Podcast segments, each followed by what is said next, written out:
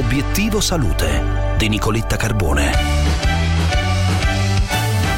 Un milione di diagnosi di cancro mancate in Europa dall'inizio della pandemia e l'allarme lanciato in occasione del congresso europeo di oncologia medica, l'ESMO, che è in corso in questi giorni. Lo commentiamo a Obiettivo Salute insieme al professor Saverio Cinieri, presidente eletto AIOM, Associazione Italiana di Oncologia Medica. Professore, buongiorno. Buongiorno, buongiorno dottoressa Carbone, buongiorno a tutti gli ascoltatori.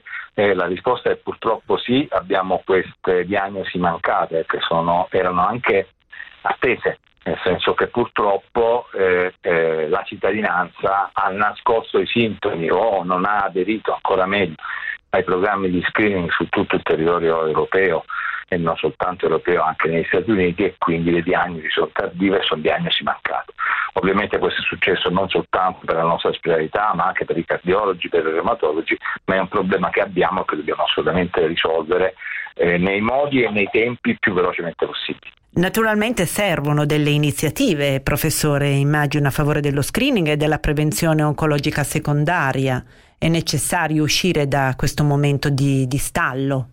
Assolutamente sì, perché tranne che nei tre mesi, tre, quattro mesi eh, dell'anno scorso in cui i programmi di screening erano stati sospesi e quindi per i, i cittadini sani, perché ricordiamo chi fa screening è sano, sta facendo una prevenzione, non ha un cancro, eh, tranne quei mesi in cui tutto era sospeso, poi gli screening a maggio dell'anno scorso sono ripartiti, ma l'adesione, il tasso di adesione che nel territorio nazionale era comunque a macchia di leopardo ma basso soprattutto al centro-sud, è, eh, l'adesione non è aumentata.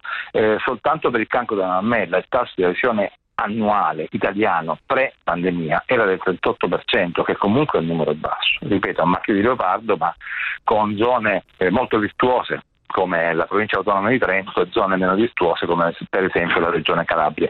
Non sempre dipende dai cittadini, spesso dipende anche dalle organizzazioni, però nel mio territorio dove c'è un'organizzazione molto capillare ben fatta a mio modo di vedere, il tasso di adesione, ripeto, stenta a decollare. Per cui bisogna sensibilizzare i cittadini, aderire ai grossi programmi di screening che ci sono in questo paese, che è la mammografia, ogni due anni per le donne dai 50 ai 70, il sangue occulto feci che ricordo si può fare anche in farmacia per la prevenzione e la diagnosi precoce del cancro del colon e il PAP test per i carcinomi eh, cervicali. Professor Cinieri, grazie per essere stato con noi, torneremo naturalmente su questo tema presto, le auguro un buon lavoro e una buona giornata. Grazie, buon lavoro a lei e eh, mi raccomando a tutti gli ascoltatori aderite ai programmi di screening, fate stile di vita, fate attività fisica, mangiate con attenzione, non fumate e riducete l'acqua e proprio di alimentazione e del ruolo chiave dell'alimentazione nella prevenzione di molte malattie, tra cui le patologie tumorali, parliamo tra poco nella nostra video intervista sulla pagina Facebook di Obiettivo Salute di Radio 24. Vi aspetto e non mancate una buona giornata da Nicoletta.